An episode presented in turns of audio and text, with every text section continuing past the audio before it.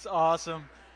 Uh, it's so good. Hey, welcome to ACF Church. If you're new, uh, my name is Brian. I'm one of the pastors here, and uh, we're so glad that you're with us today. Uh, we are in a series, our second week of, uh, of talks uh, called Outsiders. And so, before we get too far, though, can we welcome everybody who's with us online? Let's thank them for being with us as well. Um, if you don't know this, we have sort of an online community that is watching uh, right now and with us here on Facebook Live. And so, uh, if you're a Facebooker, we would love if you got on there and, and shared that with your friends. Just a great way to uh, sort of experience church, um, maybe from the safety and security of your home. Uh, you know, for those who go to church every week, this isn't strange, this isn't weird, but uh, for many people, uh, this is a it's a scary place to be going into a church.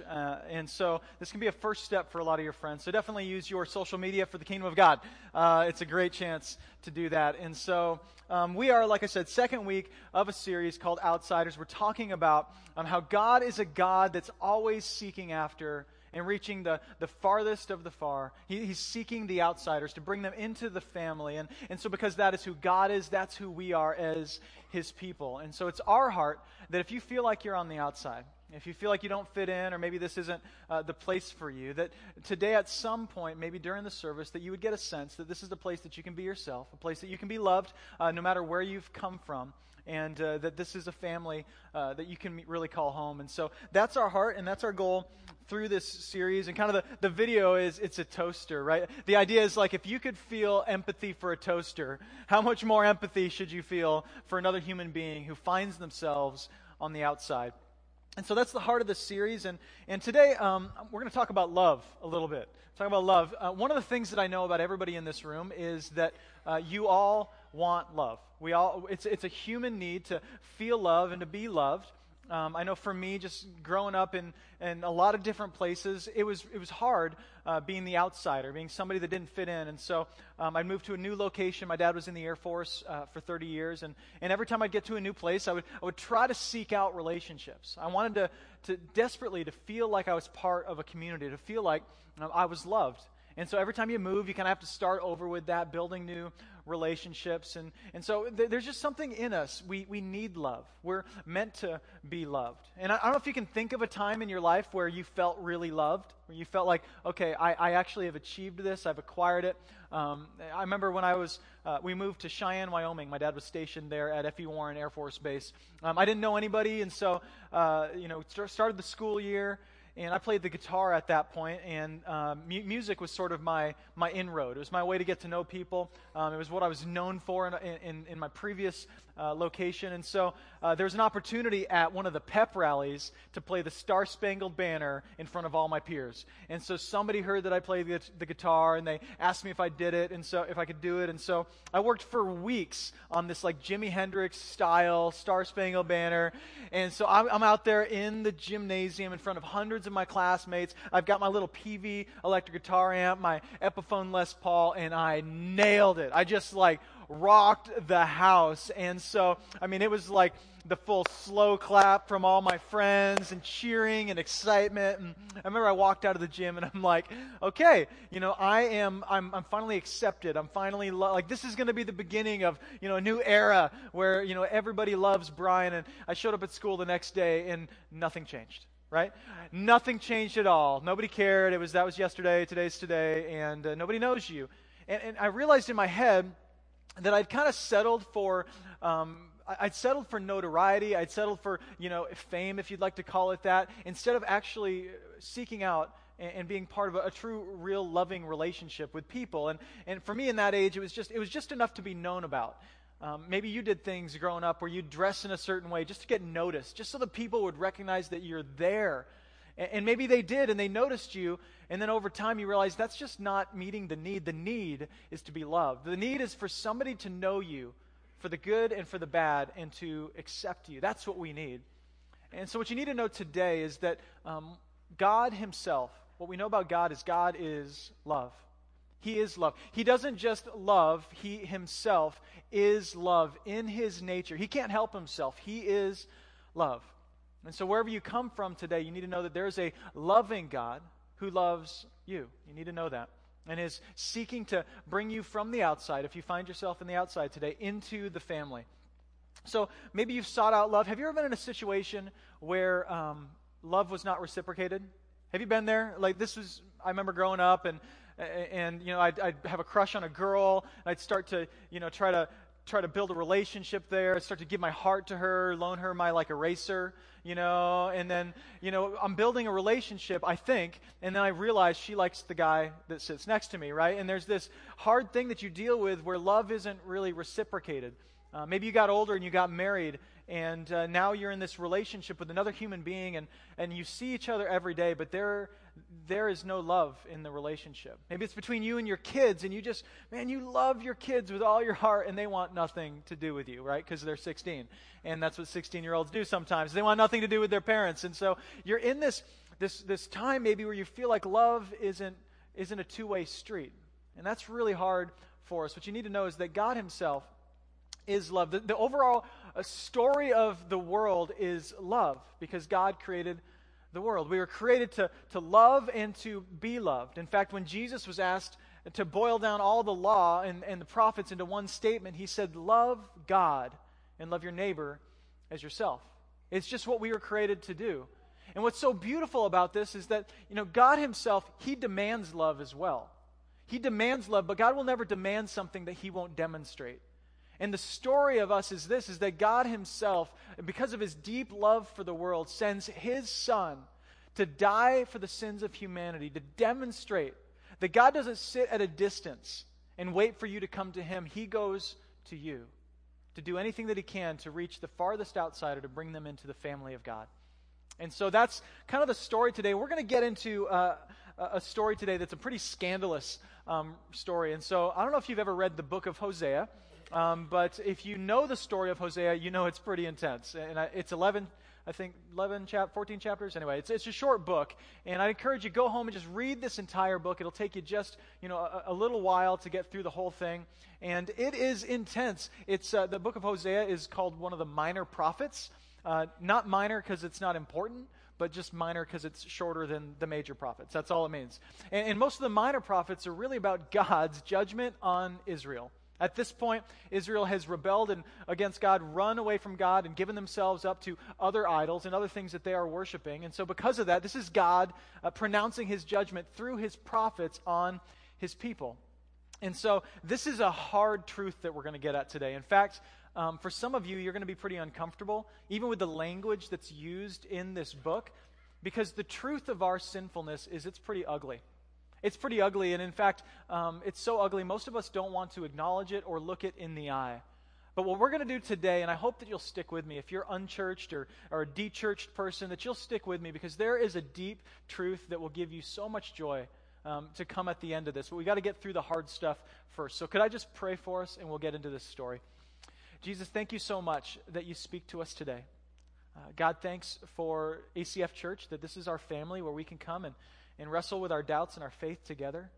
Um, God, I pray that you would speak to us, that you would make yourself known to us. I pray for the person here today that just feels like they're on the outside, like they don't fit in here or um, you know, don't feel like part of this family, that today could be a day that at some point during the, this gathering, God, they would feel embraced by you and, and even by your people. Um, God, that we could be those who accept each other for where, where we are, but move forward together uh, closer to you. And that's our heart. We pray in Jesus' name. Amen. Amen. Amen. So you can open up to the book of Hosea if you have a Bible. You can actually grab one out of the seat in front of you. Um, there's a there should be a, a, black Bible there. And if you don't have a Bible, you can definitely take that Bible home with you. Um, also, you could download the ACF Church app and follow along with us there as well. So this book, this is about 750 years before Jesus. We have the prophet Hosea. Now, a prophet's job was simply to speak for God to his people. Um, and, and as you read through the prophets, what you realize is that's a really hard job. Because prophets sometimes have to say things that makes, make people really angry. Um, I, I, just I wouldn't call myself a prophet, but I get it. I get that sometimes I'm up here and I say things, and you it might rub you the wrong way. It might offend you. You might never want to come back to church. I don't know, but I, I just know that when when the truth of God is spoken, it will offend our hearts. You can expect that. And so for Hosea, he is speaking the word of God to a rebellious people. And, and so that was his call, but Hosea's call was special. What, what God was going to call Hosea to do was not to simply speak the truth, but to actually demonstrate the truth of the situation that, that Israel and God were in at this point. Because Israel had rebelled against God, walked away from God, found themselves in this place where they felt like they could support themselves, take care of themselves. And so, because of that, um, it's a broken relationship. And God wants to restore this. And as you read the, the book of Hosea, God sounds pretty ticked. Um, in fact, it's one of the things that people struggle most with about God is that he seems angry sometimes. You're gonna, if you read the, the whole story, you're going to be like, man, God is so angry. How can God be love and, and yet be so angry? Um, all you have to do is talk to a parent in the room, and they will explain how you can be so loving and so angry. In fact, your love sometimes drives you to anger, does it not? Sometimes you love somebody so much that you're just like, why are you screwing this up? You're destroying your life. You're destroying somebody else's life. You're causing damage. And, and, so you may see that, and it may create anger. Now, God's anger is not like our anger. I mean, it may, at certain times, you may think God's just kind of flying off the handle, you know, like storming through the house, kicking things, right? Flooding the earth. And, and, and you're like, man, God's lost it. But really, everything that God does comes from his righteous justice and his deep intrinsic love for humanity, all with a desire to restore what is broken. And so you just, just you need to see that as a baseline. So then Hosea hits the scene and God's like, I got a job for you, Hosea. You're going to be a representation of our broken relationship to the world. I'm sure Hosea is like, awesome. That's great. That sounds like a really fun job description. And so let's just get right into what Hosea's assignment is right here, right here. Hosea chapter 1, verse 2. When the Lord first spoke through Hosea, the Lord said to Hosea, Go take to yourself a wife of whoredom, and have children of whoredom, for the land commits great whoredom by forsaking the Lord. Okay, so for some of you are already offended, right? You're just like, that's not a word I've heard in church before. Um, whoredom. What is he saying here? In other translations, the word prostitute is used. Um, another word could be prom- promiscuous or adulterous or unfaithful. Basically, your job, Hosea, is to find a wife. And he's like, okay, cool, I was planning on that. Yeah, that's fine. I want you to find one that's going to sleep around on you. So go have fun with that. So that, that's just, I want you to put yourself in Hosea's shoes and how uncomfortable this would be. I mean, most people spend their lives thinking of who they're going to marry, who they're going to spend the rest of their life with. Uh, maybe you made a list at some point of all of the character qualities of the person that you were going to get married to, right? And probably nowhere on there was unfaithful, promiscuous, right? I mean, at no point does anybody seem to, to, to want that for their future, yet this is God's call for Hosea. See, adultery, being promiscuous, it, it, what it is, it's a betrayal of love. It's to be in a loving relationship and to betray the love by seeking love from somewhere else, to give your heart to other people. And, and that's exactly where, uh, where this, this group of people, where they have found themselves in this place of history. One thing to acknowledge about this calling is that this is a divine calling from God. Like, God Himself has spoken to Hosea to, to go and do this. And what you need to know to, today is whatever God's calling you to do, it's a divine calling. I'm sure Hosea had no idea that ACF Church in 2017 would be sitting here today talking about his story. But God chose to use this man to make an impact on the world, and he's still making an impact today. You may not have any idea what God's going to do through what he's calling you to do. It may be difficult, it may not make any sense, but God has a purpose for his calling in your life. So just understand this is a divine calling that he has walked Hosea into. Verse 3. So he went and took Gomer, the daughter of Diblaim, and she conceived and bore him a son. So he went and took Gomer, his new wife. I don't know what name was at the top of your baby names list when maybe you had a kid, but Gomer? Like Gomer, it's not enough that he asked him to go find this promiscuous woman. She's going to be named Gomer, right? Um, if you're named Gomer, it's, it's fine. But anyway, so this woman's this woman this woman is named Gomer. And, and so they get together, they start their life together, and she starts having children. So I just want to want to recap the story. And I want you to know right from the beginning who's who in this story. First of all, Hosea, as we continue on in the story, Hosea is going to be the physical representation of Christ to the world. That's who Hosea is. Gomer, guess who, guess who Gomer is? Us. Gomer's us. Gomer is the church. Gomer is Israel at this point, and Gomer is us today. So that's just that's who is going to be in this story. So then Gomer has this habit of pursuing these these these unhealthy relationships and keep, keeps going back to them even after they are married. So they get married, and, and obviously Hosea knows this is coming, knows that this is the kind of woman he chose to marry, and, and then they start having kids together. And so the first kid is a, is a little boy, and his name is Jezreel. Now you might be like, well, Jezreel, that's kind of a cool name. I don't know. But Jezreel is actually a terrible name. It's a terrible name because Jezreel is a location of a place where thousands of people were massacred by God's people in rebellion to God. And so it's kind of this like black mark on the history of Israel. And so God says, I want you to name your son Jezreel to represent the rebellion of my people. That's that's a fun way to start, right? I mean, th- this doesn't make any sense. This would be awkward even in public. People are like, "Who's your little boy?" This is Jezreel. People would be like, "What?"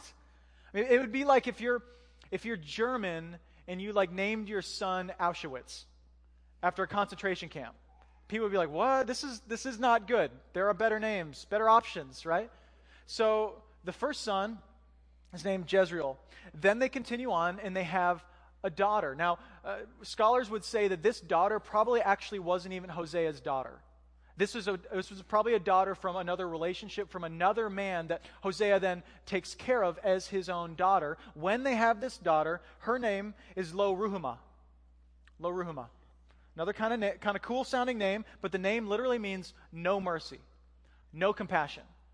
So we've got this boy Jezreel, who represents rebellion. We've got Lo Ruhumah, who represents no mercy, no compassion. Uh, literally, God Himself taking His hand of blessing away from His people and saying, Listen, you are in a bad place. You are rebelling against me, my, your Creator. And so, kid number two named Lo Ruhumah. And then they have a third.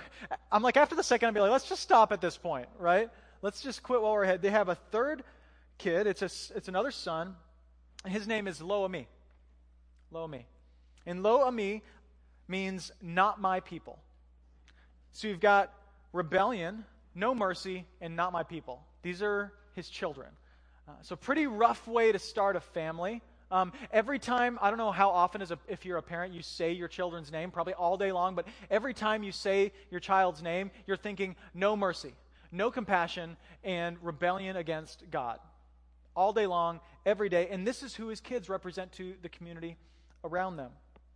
This is all to represent how broken God's people were at that point.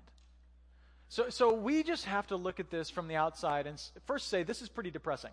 And, and acknowledge this is a pretty rough place to be. This is a pretty harsh calling on Hosea's life, but God has a purpose for it. God's going to use this. And this is bad news uh, for Israel, obviously, that God is this frustrated, this angry with their rebellion. But one thing you need to know is that to appreciate the good news, you need to look at the bad news. Like we got to. It's kind of like if you got a you got a diagnosis from a doctor. He's like, "Do you want the good news or the bad news? What do you always want first? The bad news, right? You want the bad news first, so that you can kind of get that out of the way. The bad news is we are a rebellious people. The bad news is we give our hearts to other things. The bad news is we come to church on Sunday and then live as, live as if there's no God on Monday. That's the bad news. So, can we just acknowledge that in our hearts we're proud? In our hearts, we, we think that maybe going to church is going to please God or, you know, putting a couple bucks in the plate is going to please God. But really, in, in many ways, there are, there's so much of our lives that is, has yet to be brought underneath the authority of God. Can we just acknowledge that? And you're like, no, we're not going to. And I get that that's awkward. I just, we're rebellious. Acknowledge it. I mean, we even see it in church. Like every week, Mason's up here, like, come on, let's clap. And you're like, was it my idea?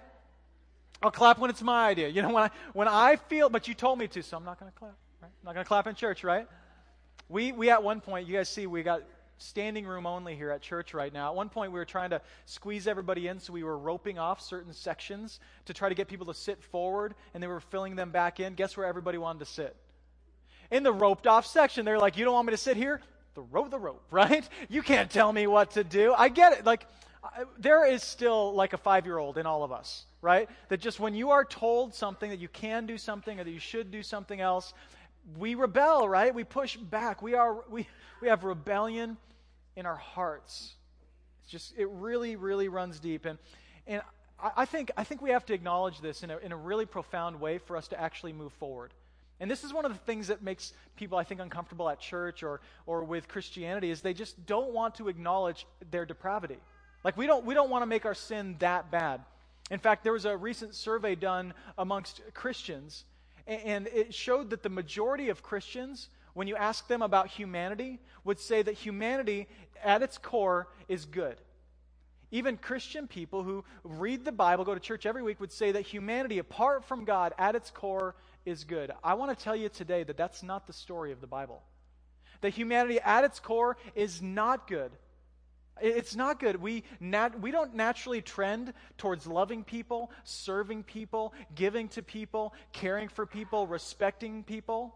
We trend towards disrespect, towards loving ourselves, towards taking care of ourselves. Am I right? You guys are looking at me really funny, like nobody's not like we trend towards the wrong the wrong things, and that's just the reality of it. So apart from God, we are not good. And I would say this if you're taking notes today, to believe in Jesus, you have to be unbelievably honest with yourself. Some people would say that Christians are disconnected from reality, that you're not seeing things for what they are. No, I would say to be a Christian, you have to be more honest than anybody. You have to be willing to look at the junk in your life and go, man, I, I really do have some, some issues. I really do have some problems. And, and you have to be honest about your journey trying to fix things and trying to get better and how that works for a short period of time, but on our own, we just can't seem to get traction in most areas of our lives. We just have to be honest with that. That we're deceived in many ways. In fact, 1 Timothy 4 1 says, Now the Spirit expressly says that in later times some will depart from the faith by devoting themselves to deceitful spirits and teachings of demons. I will tell you, the deceitful spirit of today is a spirit that would say, No, you're a good person. No, you're pretty good. Uh, God sort of assists you through Jesus to get to heaven, but you're kind of halfway there on, on your own. I mean, look, you, you help people out now and then. You give a little money to the food bank. You know, you, you try to be generous around Christmas time. Look, you're a decent person. That's not the story. Even in our good deeds, they're, they're, they're twisted by our, our, our desires for ourselves. And so I just want us to, to know that and acknowledge that as we start off today.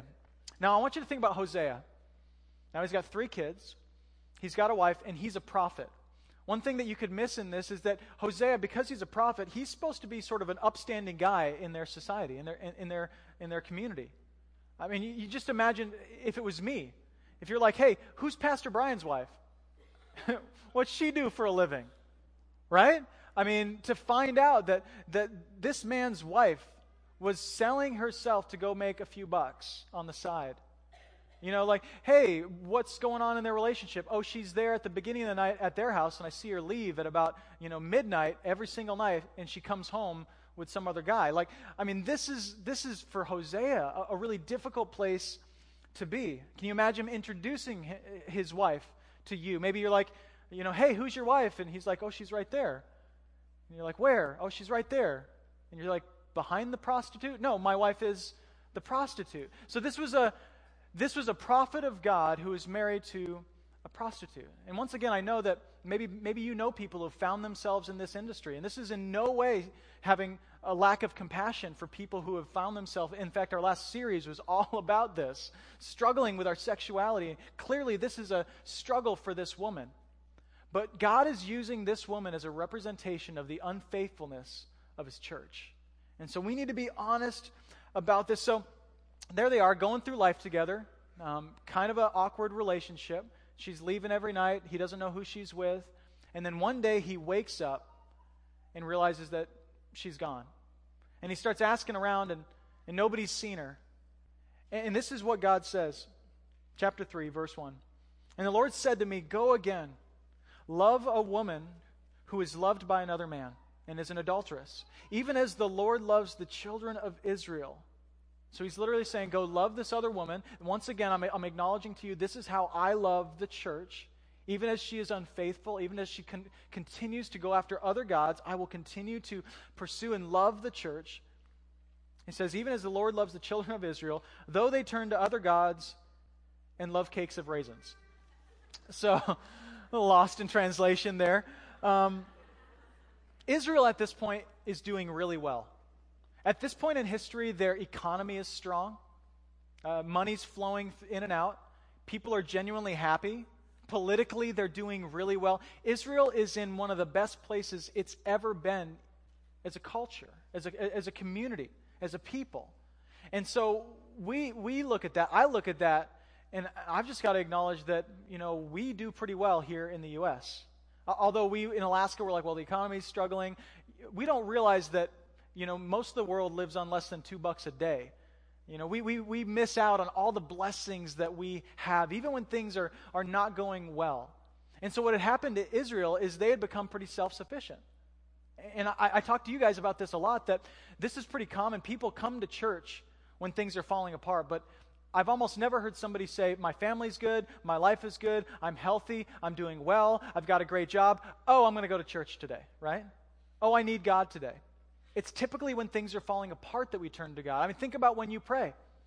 Are you deeply in prayer when life's going well? Middle of the summer, you're fishing, you're camping, right? Having a blast in Alaska. What is your communication with God like at that point compared to like February, right? Where you just want to like rip everybody's head off because it's dark and it's cold and you're stuck in the house with these other this roommate or these you know this family and they're all driving you crazy. I mean, all of a sudden you turn into a praying man or praying woman. That's kind of how we how we work. And you can write this down if you want. Success breeds pride, but pride keeps us from God. Success breeds pride, but pride keeps us from God. If you look at the sex, success in your life, what you're going to see is a place that will possibly be used to draw you away from God, to build you into a, a person who thinks that they are self sustaining, self sufficient. This is why, like we talked last week, God has given us rhythms in our life, like just gathering as a church, giving, serving, that continue to show us that we are not self made men or women, but everything that we have comes from God. Israel at this point has forgotten that. They've forgotten that God is their sustainer, forgotten that God is, is a jealous God. In fact, in, in, in Exodus 20, we see God call himself, He's a jealous God. Not jealousy like ours, where we're just emotional and, and insecure. God's jealousy is the unwillingness to share his place of authority with anything else or anyone else. You, can, uh, you cannot worship God and. You cannot make God the Lord of your life and and he will not share that place of authority. And, and yet, at this point for Israel, that's exactly what people think he, he, he's doing. Okay, so back to Hosea. He wakes up, his wife's gone. God says, Go find her. And he's like, What? Go find her. You might think, man, this is a great opportunity to get out of this, Hosea. I mean, just, in fact, if you were Hosea's friend, you might say, Hosea, you've gone far enough. I mean, you married her, you named your kids these, these crazy names that God gave you. Just, Hosea, you've done enough. Just stop. But Hosea is a faithful man. And God has spoken to him and said, No, you will search for this woman and you will go find her. So he does. He goes downtown. He goes to the wrong side of town. He, he's going into the brothels. Can you imagine the conversations? Hey, bro, you see my wife? Guy's like, Yep. Saw her yesterday. Okay, well, if you see her again, can you, can you tell her that I'm looking for? Yeah, cool. I mean, imagine the awkward conversations that he's having as he's, as he's looking for Gomer. So then he finds her. And he finds her at an auction.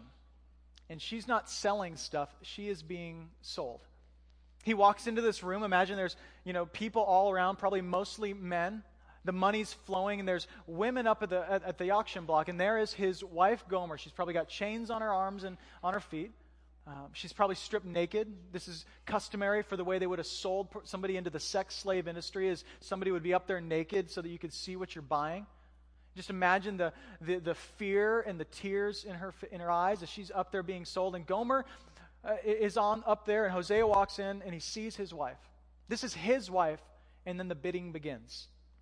People are throwing out how much they're willing to pay for his wife. And, and so he's got a decision to make. What do I do? Do I walk out? And he decides that he's going to buy his wife back. He is going to be the highest bidder. So he starts bidding on his wife, and he wins his wife. They take her down off the auction block. I'm, just imagine this, this, this interchange between him and his wife. Imagine the shame that she's feeling in this moment as they look themselves look eye to eye with each other. And it says this, it says that in verse 2 it says so I bought her for 15 shekels of silver and a homer and a lethech of barley. So here's what's interesting is that as I was reading this week, um, I realized that at this point, he's actually basically gone broke to buy his wife back. Because the going rate for somebody in this industry to, to buy a human being in the sex slave industry was like 30 pieces of silver. So he buys her for 15 pieces of silver. He ran out of money, and he had to throw some barley into the deal to try to finish so that he could pay off whoever owned her, whoever she owed this debt to, so that he could buy her back. Now, this is crazy. This man has been really abused by his wife. She's been unfaithful to him, and he goes broke, gives everything that he has financially to make sure that he can take care of her. So he buys her. This really, you guys, is the story of us. The Bible says that while we were still sinners, Christ died for us. Once again, we see this man, he is the representation of Christ to the world, and that Gomer is you and me. I mean, many of you would see her up there and be like, you know what? She did that to herself. She made those choices on her own. Let her deal with it. Instead, he says, no, no, I will represent Christ to the world. I will buy her back, even out of her own mistakes. I mean, this is an unfathomable love.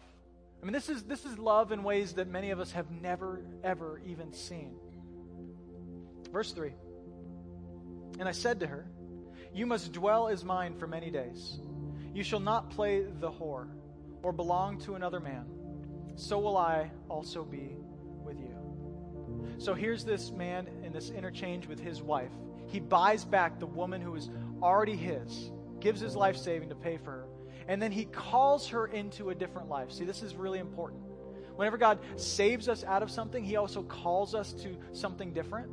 So he doesn't leave her. He doesn't say, hey, you can go back and do what you want. Sure, sleep around tonight, do whatever you want. You can leave if you want to. No, he says, listen, you need to see my grace and see how huge it is and honor what I've done for you by changing your life. You need to live differently at this point. Notice he didn't make her earn it. He didn't say, You need to get a job and pay me back, right? Because she could never pay him back. He didn't say that. He just said, Listen, I want you to live differently. The same is true with you and me. We can never earn what we have in Christ, we can never pay God back. We, we shouldn't even try to. But what we should do is honor the grace of Jesus by living differently, by choosing holiness, by making Him the priority in our lives. And that's what He's calling her. He's like, listen, don't sleep around. Don't do this anymore. Choose to be faithful to me. You can make a decision today to change your life and to make it different for the rest of your life. Make this choice. But this was this is profound. Then he says this. He says, "So will I also be to you." He renews his vows to his wife. Can you imagine being her in this moment? You probably pro- kind of needed to hear that. You're wondering, is, is he going to put up with it? How, how far would he be willing to go? I mean, maybe he's going to, maybe this is going to get worse for me. I don't know what's going to happen. And he says, you know what? I'm going to renew my vows. I will be faithful to you. Even though you're not going to be faithful to me. And as we continue on, we read that she's not. She doesn't stay faithful. She continues to walk back to abusive lovers and to these other situations that are tearing their relationship apart, but he continues to be faithful to his wife. And then in this moment, the Holy Spirit speaks through this prophet. And here's his prophecy. He says this For the children of Israel shall dwell many days without king or prince, without sacrifice or pillar, without ephod or household gods. Afterward, the children of Israel shall return and seek the Lord their God, and David their king, and they shall come in fear to the Lord and to his goodness in the later days. So David, their king, in this in this passage is a representation of Jesus. This is a prophecy of the kingdom of God which would come. This idea that there will be a day that the world sees love like they've never seen before. And they understand what love truly is and understand how deeply God loves us. There will be a day that, that, that this is also very clear to the world. So, this is his prophecy about Israel that one day this will all be made right. Everything will be clarified for us We'll finally understand love. So remember, who are you in the story? Not Hosea. Who am I in the story? Not Hosea. Whenever we read through these stories in Scripture, we want to identify with the good person. When we see the shepherd seeking after the lost sheep, we want to be the shepherd, not the lost sheep. When we see the prodigal son and the father receiving the son, we want to be the father, not the son, right? Instead, when we read these stories, we are the lost sheep. We are the wayward child. We are the sinful humanity that Jesus came and gave his life for. So, what should you pull away from this story? Uh, one, of the, one of the tendencies may be to say something like this Well, if there's hope for this prostitute, then there's hope for me. And I would say that saying that minimizes your and my sins.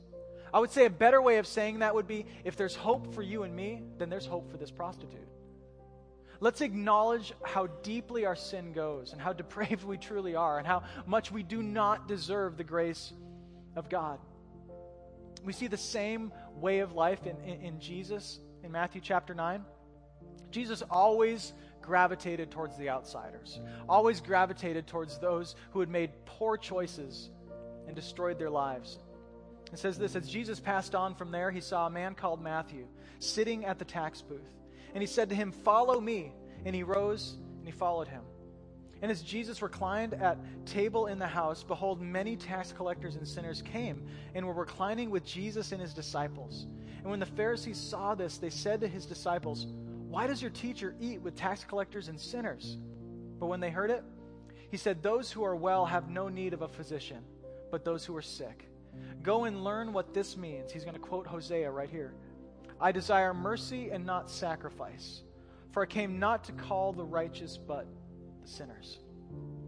So he's literally quoting the book of Hosea, this idea of mercy, not sacrifice. In other words, I don't want religious duty. I don't care if you went to church last Sunday. I don't care if you put a couple dollars in the plate. I don't care if you gave a couple dollars to Beans Cafe. Those are good things. But I desire a relationship with you where these things are overflows of who we are together. I desire faithfulness. I desire to be your one true God. That's what God desires from us.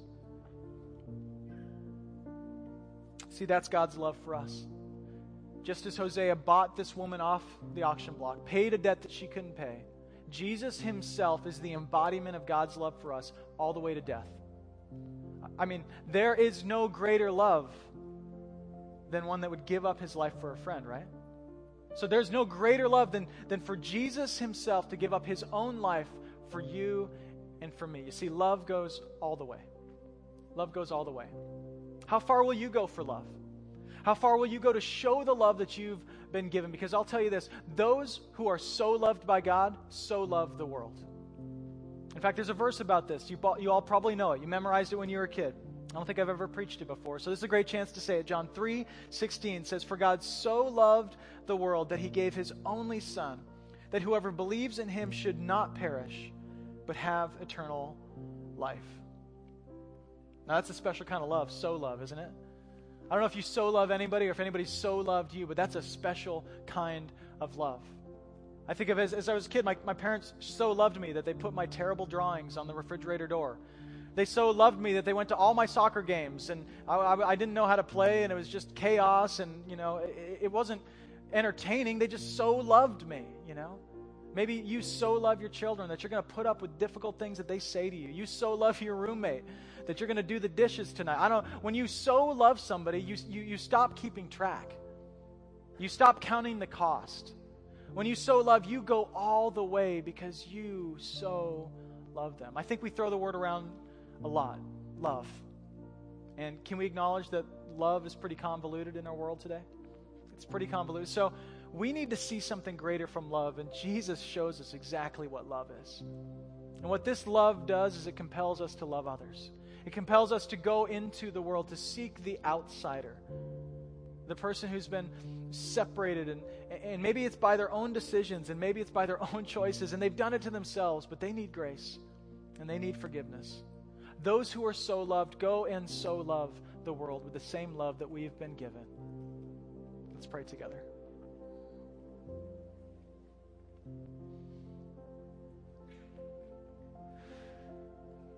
Father, could we be aware today of how deeply we need your grace? Uh, God, I just want to acknowledge that um, in many ways we feel like we're good people. Um, we feel like we can kind of help you with our salvation by doing good things. And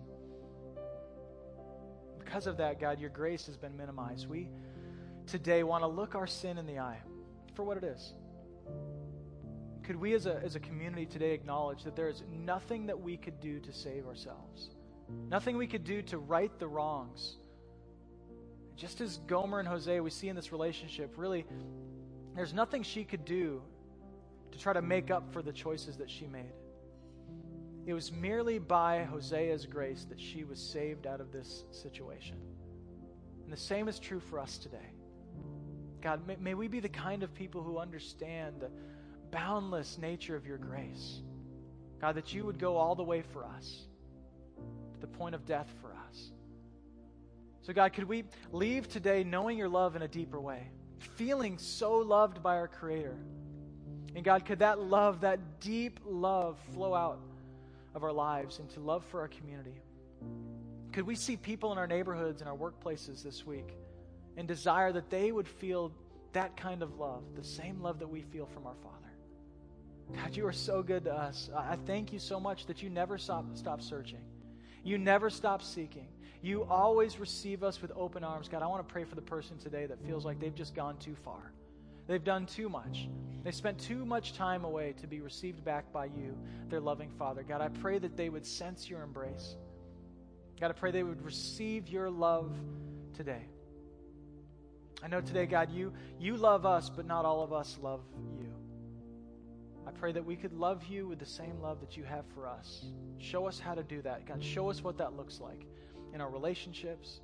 Show us what it looks like in our service and our generosity. God, could we be the kind of people that love Alaska, love the world the way that you love us? I pray in Jesus' name. Amen. Amen. Love you guys.